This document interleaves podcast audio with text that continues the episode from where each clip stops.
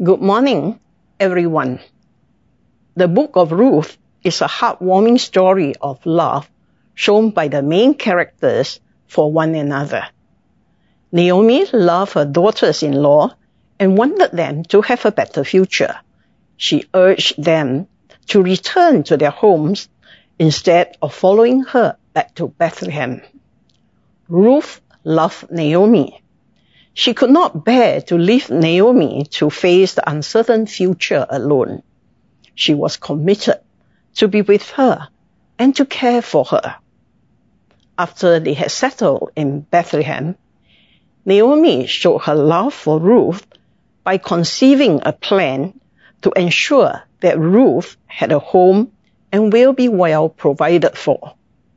Boaz showed his kindness and care for Ruth and later married her. Their love for one another was rewarded. Naomi, Ruth, and Boaz found a new home and a new future. Of course, God is the one working behind the scene. He showed his love and care for them and fulfilled his purposes in them. I entitle my sermon, Pass It On, because I find that verse 1 of the song, Pass It On, is a very apt depiction of this kind of love. Let me just read it to you. It only takes a spark to get a fire going, and soon all those around can warm up in its glowing. That's how it is with God's love. Once we have experienced it, you spread His love to everyone you want to pass it on. Let's now examine the love in action in Ruth chapter 2. 1. Providential love. Verses 2 to 4 reads, And Ruth, the, Mo- the Moabite, said to Naomi, Let me go to the field and clean among the ears of grain after him in whose sight I shall find favor. And she said to her, Go, my daughter. So she set out and went and cleaned in the field after the reapers. And she happened to come to the part of the field belonging to Boaz, who was of the clan of Elimelech. And behold, Boaz came from Bethlehem. Verse 3 states that Ruth happened to come to the part of the field belonging to Boaz. This is not by coincidence. It is by the providence of God that Ruth chose to clean in the field of Boaz, one of their close relatives and redeemers. According to Leviticus chapter 25 verse 25, if an Israelite became so poor that he had to sell his property, his closest relative was to buy it back so that the land would remain within the family. Such a person was called a redeemer. And according to Deuteronomy chapter 25 verses 5 to 6, if a married man died childless, his brother was obligated to marry his widow and raise the first son in the deceased brother's name, so that the name would be carried on in Israel. It is by the providence of God that Ruth happened to clean in the field of Boaz. Boaz happened to be one of the closest, close relatives of Elimelech, the father-in-law of Ruth, who had the obligation to redeem the property and to marry Ruth. And in verse 4, it says that while Ruth was cleaning the, the wheat, the grains in the field, actually it's barley, and behold, Boaz came from Bethlehem. Again, this is not by coincidence. It is by the providence of God that Boaz happened to show up in the field and that he noticed Ruth. The rest is history. Let's now do a brief study on the providence of God.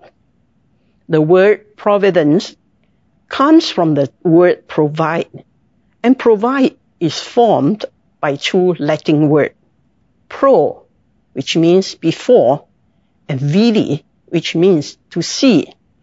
When we say we'll see to that, it means we will take care of it or to make provision for it.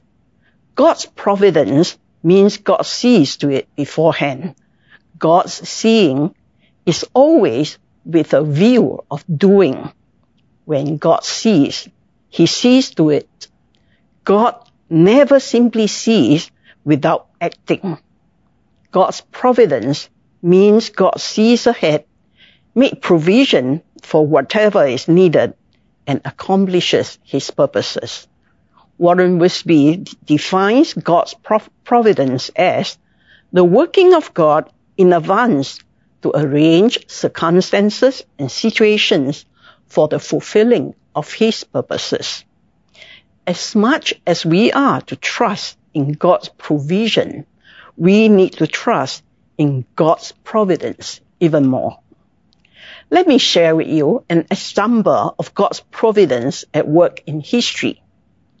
The two great leaders, Prime Minister Winston Churchill and President Franklin Roosevelt almost died before the World War II began. In December 1931, Winston Churchill was struck by the car as he crossed Fifth Avenue in New York City. In December 1933, in Miami, an assassin's bullet barely missed Franklin Roosevelt and killed the man standing before beside him. It is by the providence of God that both leaders survived and eventually led the Allied forces to defeat Adolf Hitler. As we look back on our lives, we too can point to the instances when God's providence was at work. However, it is usually upon hindsight that we recognize the providence of God. Often, we find it hard to recognize God's hand at work while we are going through the tests and trials of life. We need to be reminded that when God sees, He sees to it. We need to be reminded that God sees our sorrows and pains and He will see us through. We need to hang in there even when we can't make sense of our life circumstances. We need to continue to trust in God and to trust Him to work in His time. By the providence of God, Ruth happened to clean in the field of Boaz. By the providence of God, Boaz happened to show up in the field. This led to the marriage of Boaz and Ruth and the birth of Obed, the grandfather of David.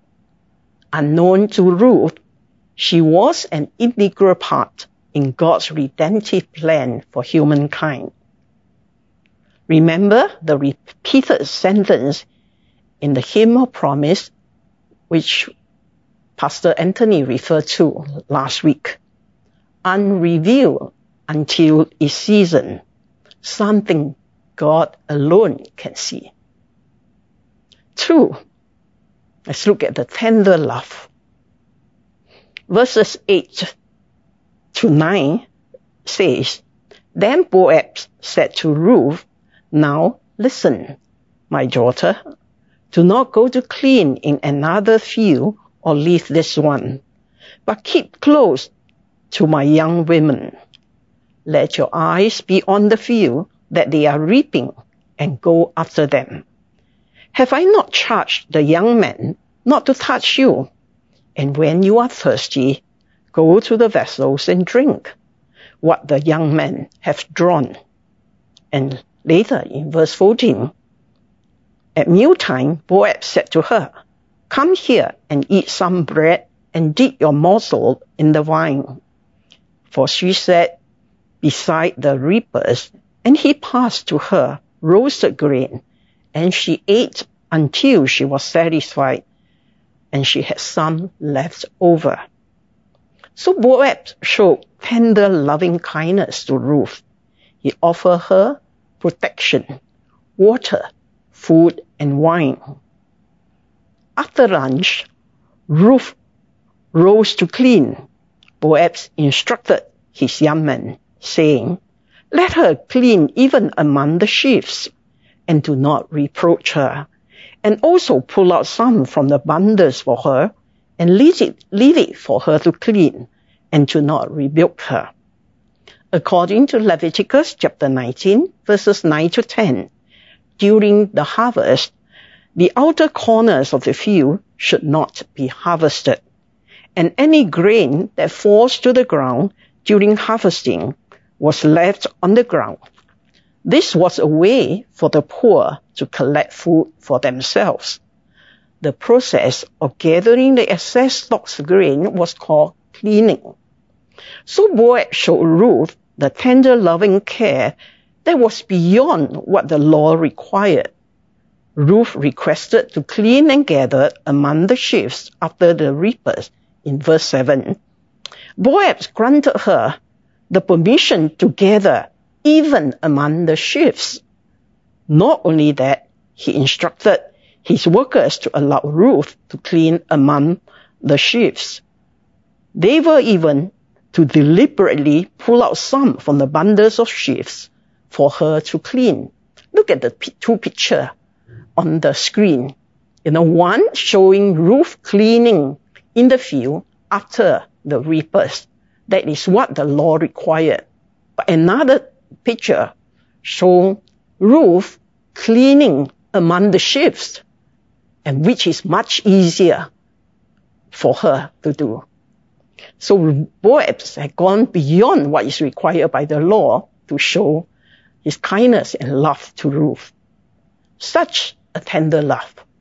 Boaz wanted to bless Ruth, but he didn't want to dishonor her dignity by making her a charity case.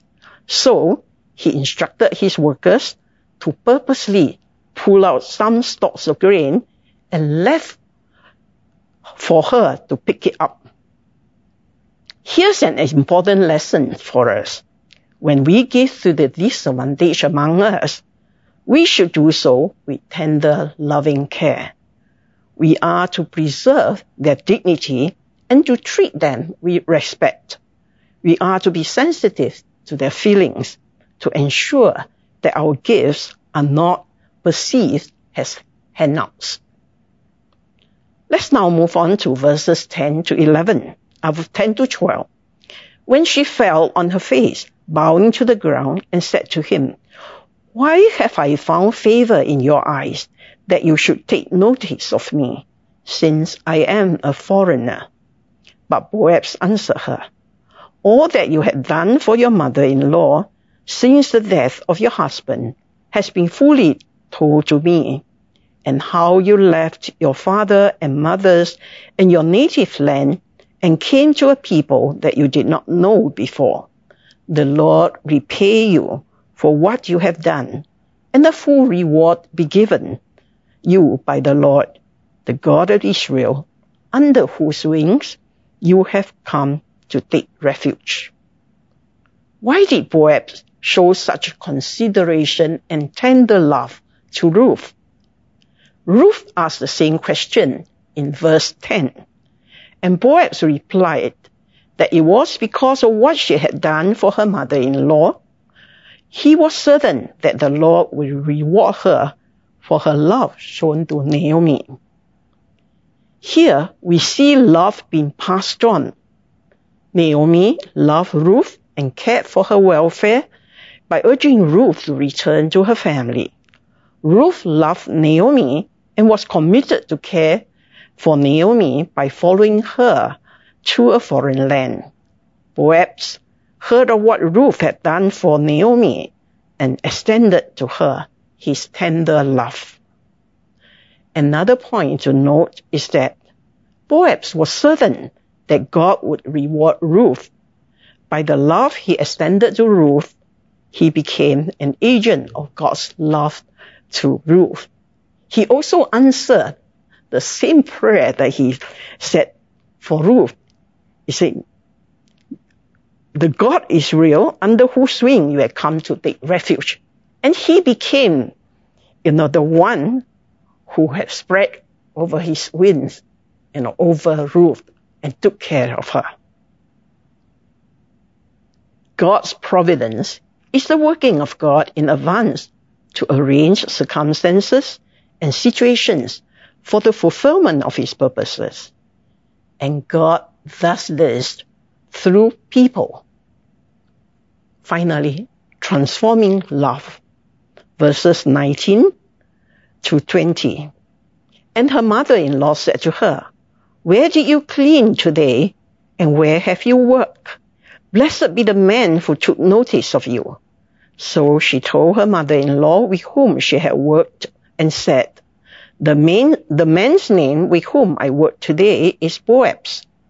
And Naomi said to her daughter-in-law, May he be blessed by the Lord, whose kindness has not forsaken the living or the dead. Naomi also said to her, The man is a close relative of ours, one of our redeemers. So after a day of labor in the fields, Ruth returned to Naomi with an abundant supply of food. Naomi asked about the man who showed such kindness to her. And Ruth told Naomi that it was Boaz. Naomi praised the Lord and affirmed that God's kindness has not forsaken the living or the dead. How different it was from the woman when she first returned to Bethlehem saying, Do not call me Naomi, call me Mara. For the Almighty has dealt very bitterly with me. I went away full, and the Lord has brought me home empty. Why call me Naomi when the Lord has testified against me and the Almighty has brought calamity upon, upon me? Here, Naomi has come to realize that God has not forsaken her, that God was providing f- for them through Boaz. And by God's providence, Boaz was one of their closest relatives and redeemers. Instead of despair, Naomi was given a glimpse of hope for the future instead of wallowing in self-pity Naomi was re-energized. She conceived of a plan that would bring Ruth and Boaz together by having Boaz serve as a redeemer, both to purchase a field that Naomi owned and to fulfill the obligations to marry Ruth. The message, you know, of this chapter is we are to pass on God's love God's providential love. Thank God for His providential love for us. We are to encourage one another to trust in God's providential love in times of trials. We are to be used by God as His instruments in His providential love for others. Number two, tender love. We are to extend tender love to others. How beautiful it is to see God's love being passed on one to another. And we are also to extend tender loving care, the tender love to those who are disadvantaged. We are to respect them and to preserve their dignity in our care and giving. Number three, transforming love. Praise God that His love can touch us and change our lives' perspectives. His love has a power to transform and to bring hope in a desperate situation. We have experienced the love of God and let us pass it on. Let us pray. Lord, we want to thank you for your love for us. Your providential love goes ahead of us and prepare for what we need to prepare to see us through, even while we are in our trials and tests. And we want to thank you that most of us has indeed experienced this providential love of you. So help us also, Lord, to be touched by your love. Then having experienced your love, that we will become the instruments, your vessels for this love to touch others. Help us to show tender love to others. And thank you that this love can change lives and can transform lives. And help us, Lord, as a congregation to show this kind of love to one another and to those in our communities. May we indeed be the church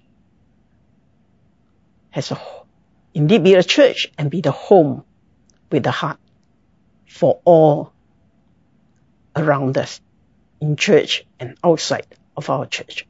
In Jesus' name we pray. Amen.